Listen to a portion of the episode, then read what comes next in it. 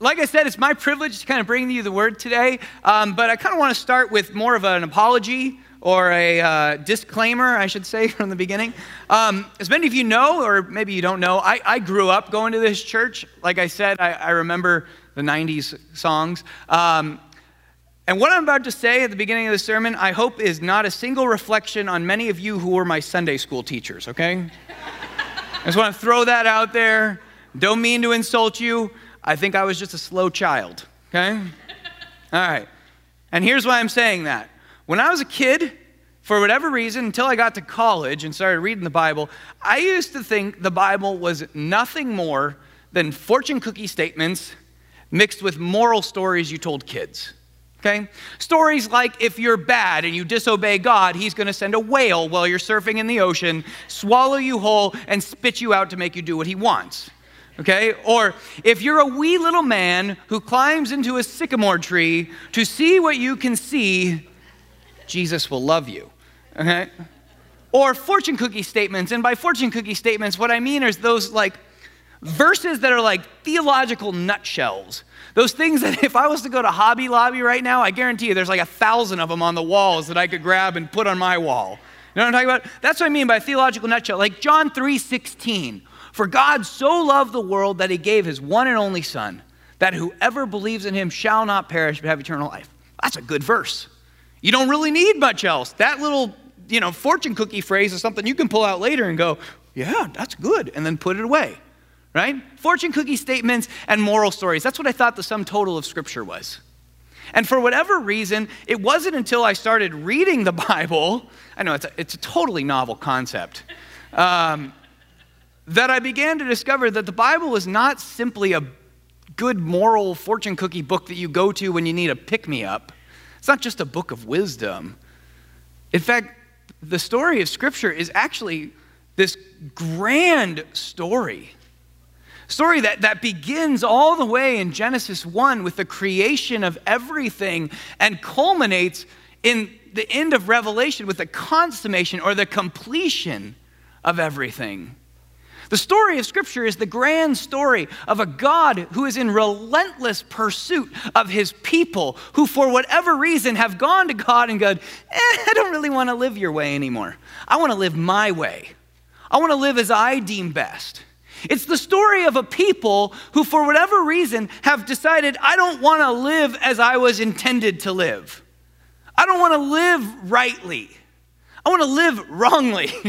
I want to choose to do what I want to do. It's the story of a people that has lived in rebellion to God the entire time. This is the story of Scripture from front to end, and it's God work throughout the entire process. Very little of the Scripture is actually moral stories. Very little of it is these little fortune cookie statements either. I mean, even those stories that I mentioned earlier, those aren't really moral stories if you thought the point of Jonah and the whale is if you disobey God, he's going to swim away, that, that's not the point, okay? the point of those stories and those fortune cookies is actually they fit into the grander story to, to kind of push the narrative further. They're not moral stories. But that doesn't mean that there aren't fortune cookie statements and moral stories in the scriptures, okay? There are. There are fortune cookie like statements, statements that don't require any necessary explanation, but statements that are on their own are just ones you can kind of pull out, look at, and go, oh, that's really good. And if you've been following along with us in the book of Ecclesiastes up until this point, and maybe you read ahead into chapter 7, you probably noticed that Ecclesiastes 7 has a lot of these fortune cookie like statements. Statements that we call proverbs in the Bible. Okay, Proverbs. Statements like, let's see here. I like this one from chapter 6. The more the words, the less the meaning, and how does that profit anyone? Because, you know, I don't know if you know this about me, I like to talk. Um, let's see here. Uh, or a good name is better than fine perfume, right? Like, you don't need much explanation on this one. That's a good one. And then here's one that, you know, I like this one. Do not say, Why were the old days so much better than these? Man, I love the way we used to do it. Man, back in the 90s, things were great. Back in the 70s, things were so awesome. It's not like today. Solomon says, It is not wise to ask such questions. These kind of fortune cookie statements, these proverbs, if you will, some of which are, are, very easy to understand and things you can pocket. At the same time, there's also some fortune cookie statements or some proverbs that aren't as easy to understand. And in fact, I would say the bulk of Solomon's proverbs in Ecclesiastes are really confusing and downright depressing. For instance, for instance, I'm looking at 7:1, the second half here. The day of death is better than the day of birth. Yeah. It is better to go to the house of mourning than to a house of partying. It's got to be. For death is the destiny of everyone. yeah, this is great. I feel like a real pick me up here. It's kind of weird, right? If you've been following along with us up until Ecclesiastes, you kind of you're kind of even taken aback. Where are these proverbs coming from? Why is he going down this direction? Because if you remember, up until this point in the book, Solomon has been on a search for meaning. Solomon has been trying to understand what is the purpose in life. And so, as he has said himself, he has tested everything under the sun. He's looked at having women. He's looked at wisdom. He's looked at having power. He's looked at having money. He's looked at having nice land. He's looked at all of those things. And when he's followed them to their conclusion, he goes, Yeah, it wasn't fulfilling. It didn't, it wasn't, it wasn't what I really thought my life was about. It was meaningless. And for Solomon, his grand conclusion of Scripture, or of, of life, I should say, from his vantage point, is life is completely meaningless. Life is hopeless. And so, what he ends up doing at chapter 6, verse 10, is he pivots. Okay? Instead of continuing his search for meaning in life, he essentially gives up and says, Well, I'm just going to give you some advice about how to live a meaningless life. It's real happy, right? You're like, oh, yay, this is exactly what I wanted to hear when I came to church. But here's the thing chapter 7 is probably the darkest spot in Ecclesiastes because it's Solomon recognizing, I got nowhere to go. And then he adds this, this stuff that we're going to look at today when he starts talking about righteousness. Okay? So he gives some advice about living, and that's what he's going to do the rest of the book.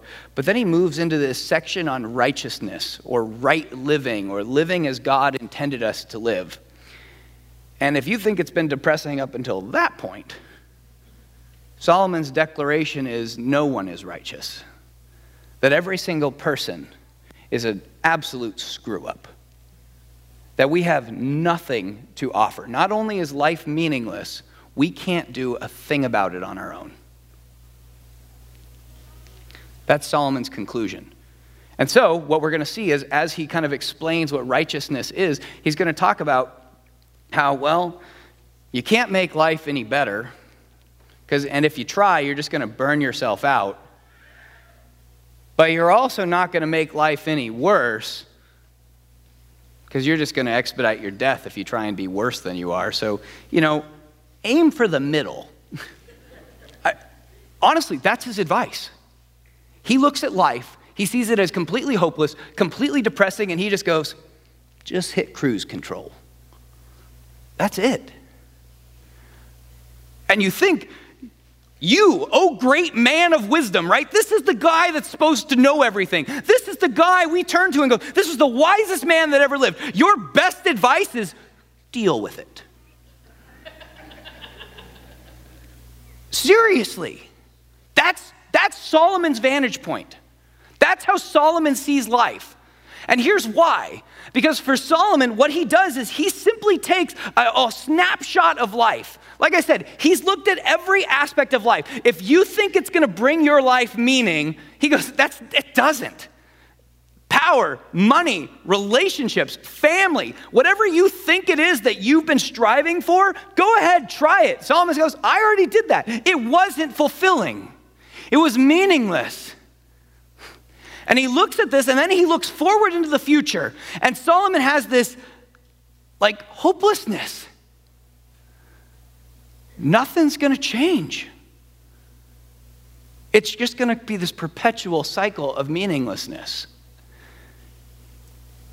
It's depressing.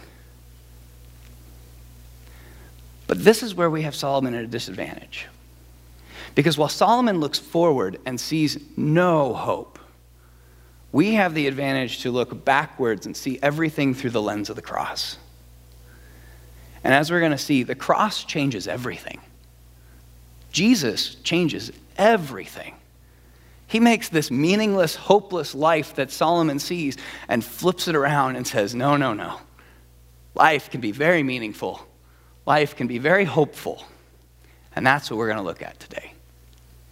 The approach I'm going to take with us, though, is first, we're going to sit where Solomon sits. We're going to sit in this really awkward space that's going to make some of you go like, yeah, I definitely should have slept in today. The beach is sounding real good right about now. And the reason we need to sit in this depravity, this, this futility, this meaninglessness, is because whether we like it or not, whether we even want to recognize it or not, this is where so many people sit. This is where many of our family members sit. This is where many of our friends sit. This is where many of our neighbors sit, or the guy you pass at the grocery store sits. Viewing life without the cross, looking like Solomon down the future and going, yeah, it's not going to get any better. It's not going to get any worse. I just need to hit cruise control. That's depressing. That's exactly how we live. That's depressing. And we need to sit there and we need to recognize that that is absolutely true in a world without the cross, that's the best we can do, is hit cruise control. But then what we're going to do is we're going to apply the lens of the cross. We're going to show how, how Paul picks up the second half of the grand story. Solomon only had half of the story. Paul picks up the second half. And we're going to see how the cross just changes everything. All right? Does that sound good? All right, so will you open up with me to Ecclesiastes chapter 7 this morning? Ecclesiastes 7, it's page 464 in your Pew Bible. We're going to specifically be looking at verses 15 to 22 today. 15 to 22 in Ecclesiastes 7.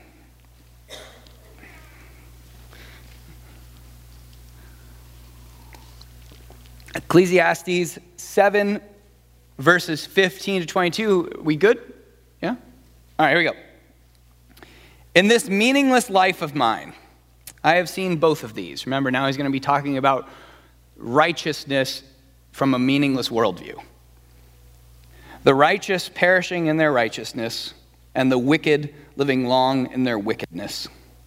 So, my conclusion is this do not be over righteous, nor be over wise. Why destroy yourself? At the same time, do not be wicked, or do not be overly wicked, and do not be a fool. Why die before your time? For you see, it is good to grasp the one and not let go of the other. For whoever fears God will avoid both extremes. Wisdom makes a wise person more powerful than ten rulers in a city. Indeed, and yet, there is no one on earth who is righteous. No one who does what is right and never sins. Don't believe me? Here's a practical example. Do not pay attention to every word people say, or you may hear your servant cursing you. You want to know how I know this? For you know in your own heart that at many times you yourselves have cursed others. Ooh. Ladies and gentlemen, this is the word of the Lord. So he starts here, you know, with a real optimistic note. In this meaningless life of mine, I have seen both of these things the righteous perishing in their righteousness, and the wicked living long in their wickedness. In other words, Solomon sees good men die while bad men thrive. I think many of us have recognized the same thing, right?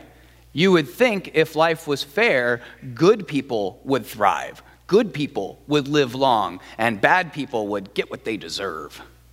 You would think that, right? And yet, all we have to do is look at the corruption in the world. All we have to do is look at the life of dictators, and they're living comfortably. They're thriving, while good men and women die every single day. But Solomon recognizes he can't do anything about this. That is life. That is the unfairness, the unfair reality we all live in. And so he's like, all right, well, I'll just give you some advice then. Since you can't make yourself any better, since you can't really get any worse, or you could get worse, here's my advice.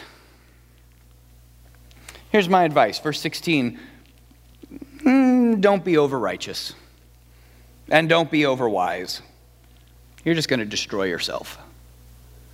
What he means by overrighteous and overwise is not like with a false pretense. It's not like pretending to be more righteous or more holy or more wise than you are. Like, I am such a great person. I know everything. I am a super Christian or whatever you want. That's not his point. Okay? That's not his point at all. His point is people that are striving by their own efforts, their own abilities, to try to make themselves more holy he goes, if you're going to actually try to improve yourself, if you're going to make yourself look better than you are, you're just going to burn yourself out.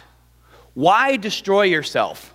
I, I think it's got this double nuance meaning is destroy yourself meanings like you're going to burn out. If you've ever tried this, if you've ever tried this whole self-improvement you know, worldview out there of I'm going to will myself to be better than I am, you know full well you just burn out. Sure, you do good for a month, maybe two months, and then what happens? Life falls apart and you're back to where you were. You're just going to destroy yourself. Or, secondly, have you ever watched this guy? I, I, don't know. The, the image I get of this is a guy that tries to go to the gym. And maybe that's because I've been, I've been trying to go to the gym more often. But I think about this is have you ever met those people that like start going to the gym and you're just sick of hearing them go to the gym? Like they've totally lost their old identity, their old personhood. They're only, I'm gym guy. I work out. It's leg day. You know, like that's that's the extent of like what I think Solomon's getting at is you lose who you were. We are meant to be people who are dependent upon God, but when we start trying to do things on our own, it gets us nowhere. We lose our identity. We burn out. It's frustrating. It's failure. So Solomon's like, don't go down that road. That's dumb. That's not going to work. And at the same time, you know, you could be worse, but that's just going to expedite your death. Do not be over wicked. Do not be a fool. Why die before your time? Why rush into this? Sure, you're not ever going to get better. Yeah, you can get worse, but what's the benefit? Embrace the middle, cruise control. Let's go for it. Let's just deal with the monotony of life and just go, yeah, I got a mediocre life and I'm going to deal with that. That's his advice. And then he's got this weird thing in verse 19. Wisdom makes one person wise or one wise person more powerful than 10 rulers in a city. Indeed, in verse 20, there is no one on earth who is righteous. It seems weird. Why, why all of a sudden is he throwing in this random line about wisdom? And then what does this have to do with righteousness? Well, it actually makes a lot of sense when we change the word indeed. I don't know why they translated it indeed, okay? They should have translated it and yet. And yet. In other words, yes, wisdom is of great value. Wisdom makes you more powerful than 10 rulers in a city. And yet, even wisdom doesn't make you righteous. For no one is righteous. No one on earth does what is right. Everyone sins. And then he gives this very practical example Do not pay attention to every word people say, or you may hear your servant cursing you. And this one hit me. For you know in your heart that at many times you yourself have cursed others. We're all in this boat together. If you have not done that last line, one, you should write a book. You should make a lot of money and then give the rest of us all your tips on how the heck you avoided doing that. Because I have a lot of anger in my heart at times. I get frustrated with people. I lose it. I lose it. Okay, okay, maybe you're not a person that's got your anger issue going on, but you got your thing, right? Every single one of us in this room has our thing. That thing that we're not proud of, that thing we wish nobody knew about, that thing we wish, you know what, our spouse would just keep their mouth shut right now and stop ribbing us. we all know what that is. There's that thing in our life that we recognize, yeah, I'm not living rightly. This, this, is, this is not the way I was supposed to. And it's why we need to take the wisdom to Solomon to heart. It's why when he declares, No one is righteous, no, not even one, we need to declare, No, not even me. Not even you. Not even that person that you think could do it. No, they're a screw up too. It doesn't matter how much time or money you give to charities. It doesn't matter if you're not even the biggest screw up in your family. It doesn't matter how good you think you are. That phrase, at least I'm not as bad as that guy, means nothing. Nothing. Solomon is spot on when he declares, There is no one righteous, no one who does what is right and never sins. Every single one of us needs to recognize and embrace this fact because until we're able to embrace this fact, until we're able to recognize and own our stuff, until we're able to recognize and own that we are messed up, that we are broken, that we have issues, we're never going to be in a place where we can ask for help. I love that whole first step of AA own your stuff. Admit you have a problem. Look, guys, I don't know what each of your problems are. I know mine, and it's a long list, okay? And my wife can probably add to my list. If you don't have a spouse, like, your friends can add to your list. Hang out with me for 10 minutes, I'll point them out. but it's not until you embrace your need or your, your problem that you're going to be able to understand your need for a Savior. It's not until you recognize how messed up you are that you're going to recognize your need for Jesus. If you continue to pretend like life is good and I'm fine with cruise control, I really got nothing else to say. Like, okay, you just stop in Solomon's word. But I'm not happy with that. That's terrible. That's depressing. That's, I don't want that life. I was created for more than this. I know it. You feel that longing in you? Do you really feel like life is perfect? If you do, again, write a book, tell us how, and that kind of stuff. I don't think I'm alone in this, though. I don't think I'm alone in recognizing I have a need for the cross. And I get that, like I said, this is heavy. I know that there are some of you that are like, yep, definitely should have slept in, slept in. Church down the street, they don't talk about bad stuff like this.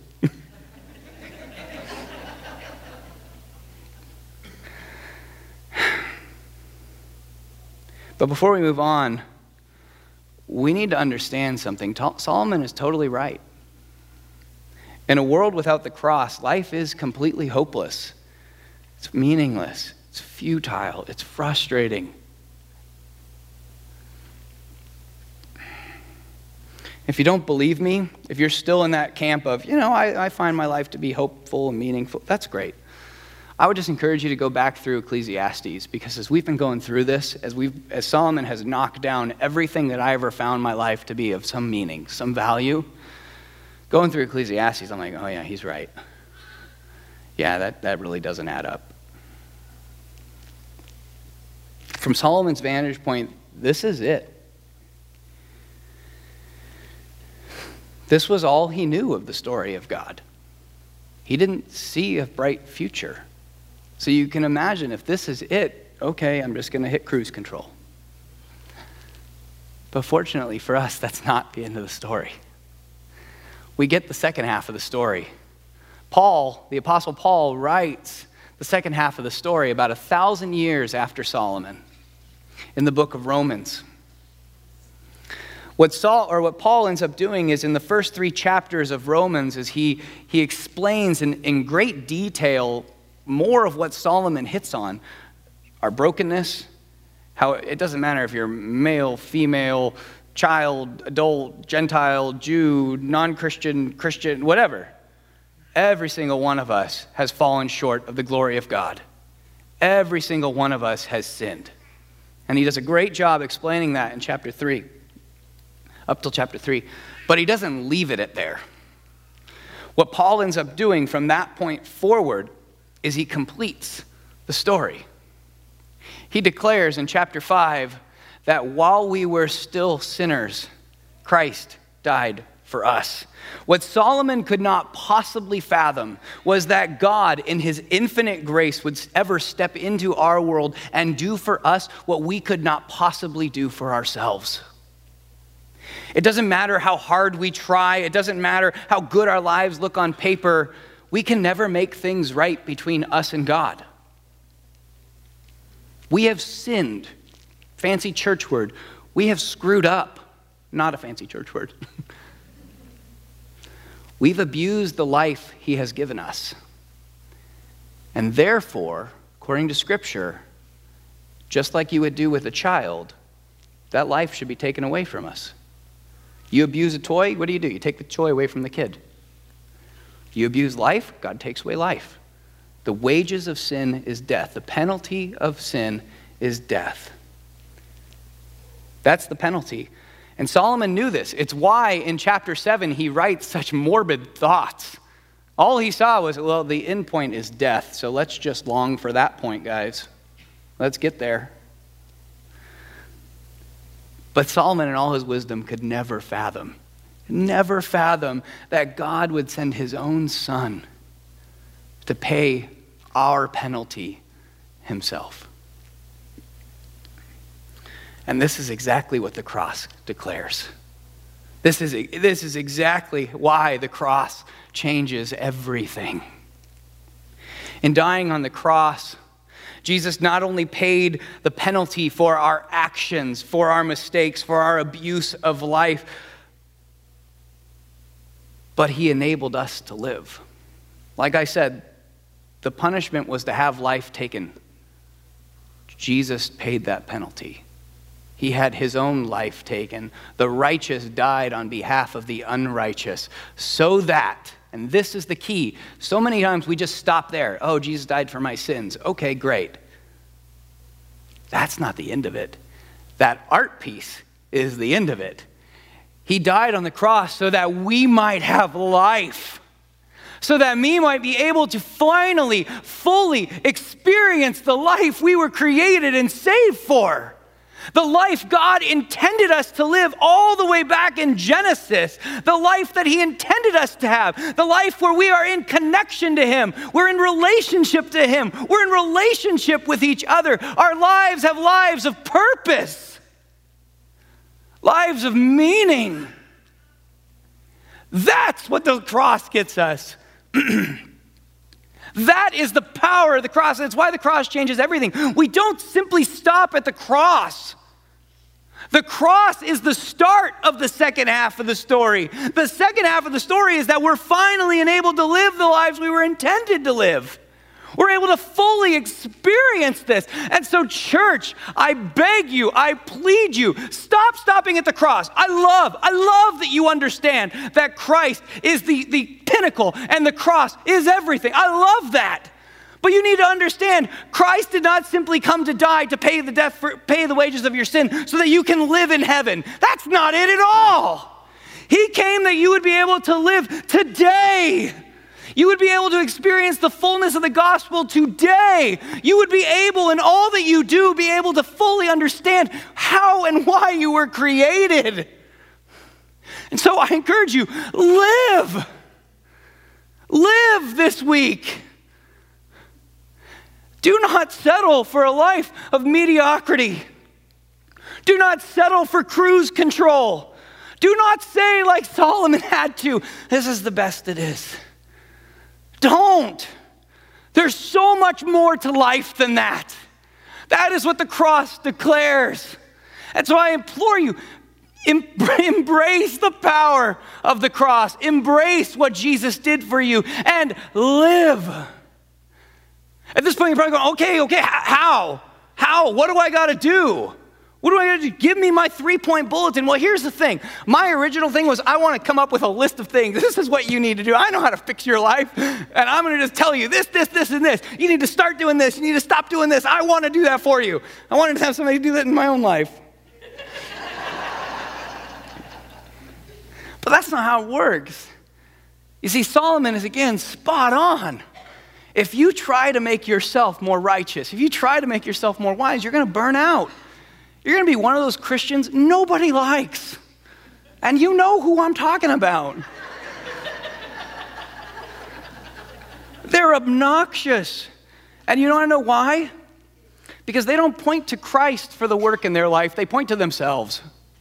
Look what I did. I don't cuss anymore. Oh, good for you. I love my family real well. Good for you. I'm the best husband there. Good for you. Those are annoying. What we need to do is we need to recognize what Solomon declares and what Paul himself further reiterates. We don't live by our own power. We can't will ourselves to be better than we are. As Christians, we recognize that it only comes through submitting to the King. We're only enabled to live the lives Christ intended us to live, enabled us to live, when we submit or we yield to Him. And you're like, hold on, hold on, that sounds like work. That sounds like you have to do something. Okay, here's the thing. Sure. Sure. You have to work a little bit. You know what you have to work at? You have to work at saying no. You have to work at saying, okay, I'm not going to keep fighting it. I'll give in. If you want to call that work, it's work. But here's how it's happened in my life. Here's where in my life I've begun to experience the freedom of the cross the life that Jesus intended me to. I don't look at it as work in the things I did. You can be your own judge of that. First is in the area of money. Okay? And I know some of you are like, oh, you can't talk about money at church. That's just awkward, especially when you pass the plate afterwards. Um, but what Melissa and I did from the time we got married, about five or six years ago, five years ago, we. Um, we are very intentional to set aside a big uh, a, a, chunk of our paychecks and give it to the church or and a couple other things. That was just important for us. And every time we ever got a raise or you know we got extra money from taxes or whatever it was we just were intentional to set that aside okay? We have been blessed to never have to really stress about money. We haven't. Um, it's not really an issue in our relationship We've always been taken care of. And why is that? Because God Himself promises that He will take care of us just as He takes care of the birds of the air and the flowers of the field. We just trusted that our finances were from Him, that we were blessed by Him.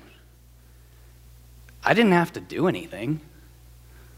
I just said, all right, I'm not going to go to Chipotle as much. I'm not going to buy my Xbox as soon as I want. I'm not going to, you know, get a nicer car or whatever. We just put that stuff off and we said, all right, God, take care of us.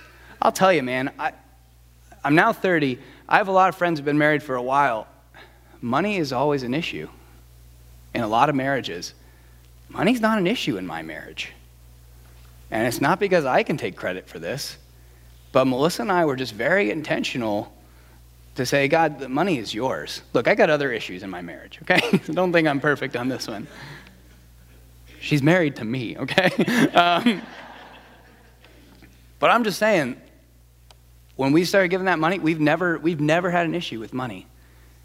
I, I think that's part of the free life that Jesus offers us. Another big one it was one that I learned about a year ago, um, and I've shared this one a ton of times because this one was powerful for me.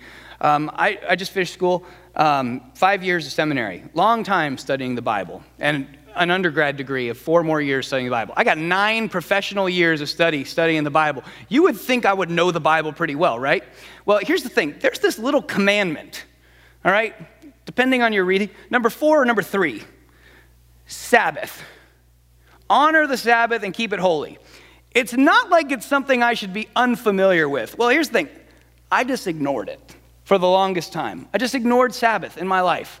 And when I was working full time and I was going to school full time, I, I didn't take time for Sabbath. I didn't stop. I didn't rest. I didn't do the things that I wanted to do. I didn't do any recreational things. I was just burning through life. And then five years later, I was like, oh, I'm still as stressed as I was five years before. What's the point? And so, what I intended to do, or what I intentionally did after, you know, Pastor Chris really spoke into my life, as, as a couple other professors, is I decided, all right, I'm going to take Fridays off. And Fridays for me are no work, no school days. I don't do anything. I do what I want. I start my morning and I watch TV. I now play video games. Um, Melissa comes home around like one ish, and we go to the pool or we go and on a date. We just do whatever. Sometimes we just lay and watch TV or I pick up a book and read. I do whatever I want. I cannot tell you how that has changed my life, how profoundly. I was in, if you want to call it the rat race, of just trying to keep up, and I was just perpetually stressed. I never got enough done. I'm not as stressed about my time anymore. Even going into this sermon, I was not stressed about it. I took the time off. It's huge what happens when you submit to the wisdom of the king. When Jesus says, hey, this is better for you, and you submit and you do, it's crazy, crazy what happens. And like I said, I still got a long ways before I'm able to fully experience the power of the cross in my life. But in these small ways, I, am just beginning to understand what it means to live as Jesus intended me to live. So I don't, I don't know what that looks like for you. Maybe you need to, maybe you need to adapt, adopt the Sabbath practice. Tell you, it's huge. If you want to talk about what that looks like, I'd be glad to tell you what I do. Not much more than I told you already. it's whatever I want. Um, but I also recognize that maybe it's not in those areas that you need to submit. Maybe it's in another area. Maybe you're a person that's got some serious anger issues.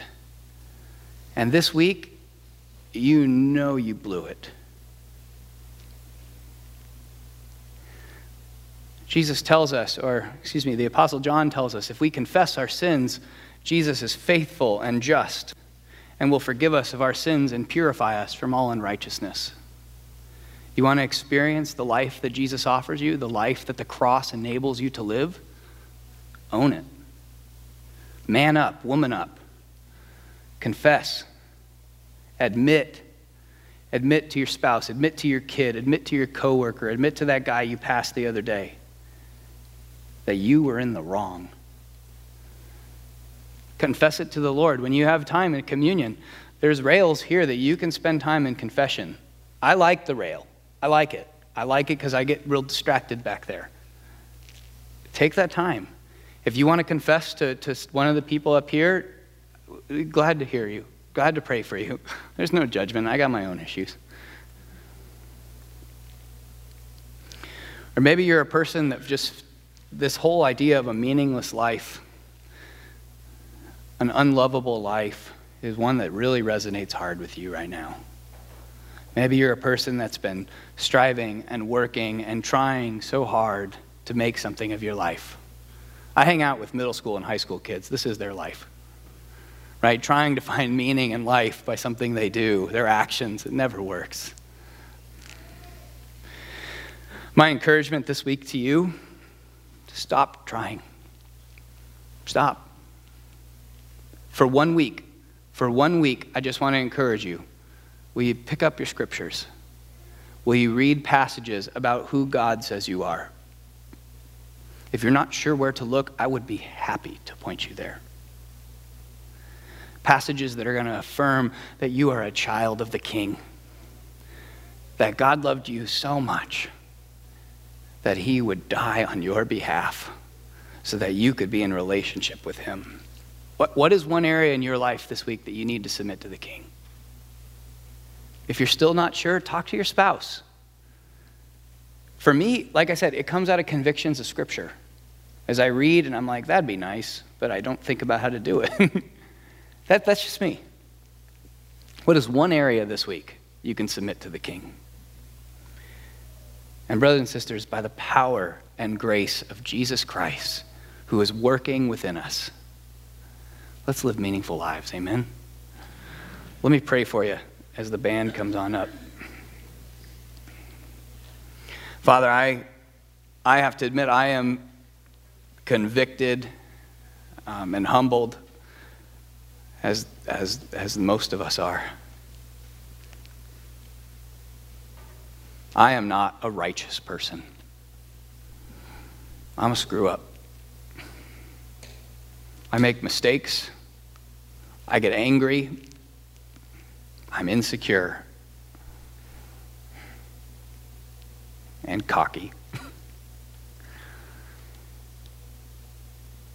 and those prevent me from really being able to experience the life that you offered me through Jesus. Jesus, I am humbled beyond belief that you would die on my behalf, that you would do something for me that I couldn't ever do my own self.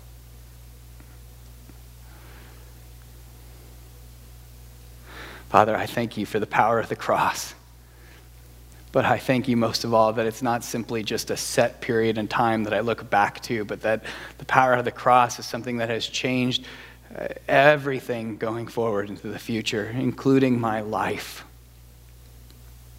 Lord, I long to live the life you intend me to live, the life you created me to live, the life you saved me to live.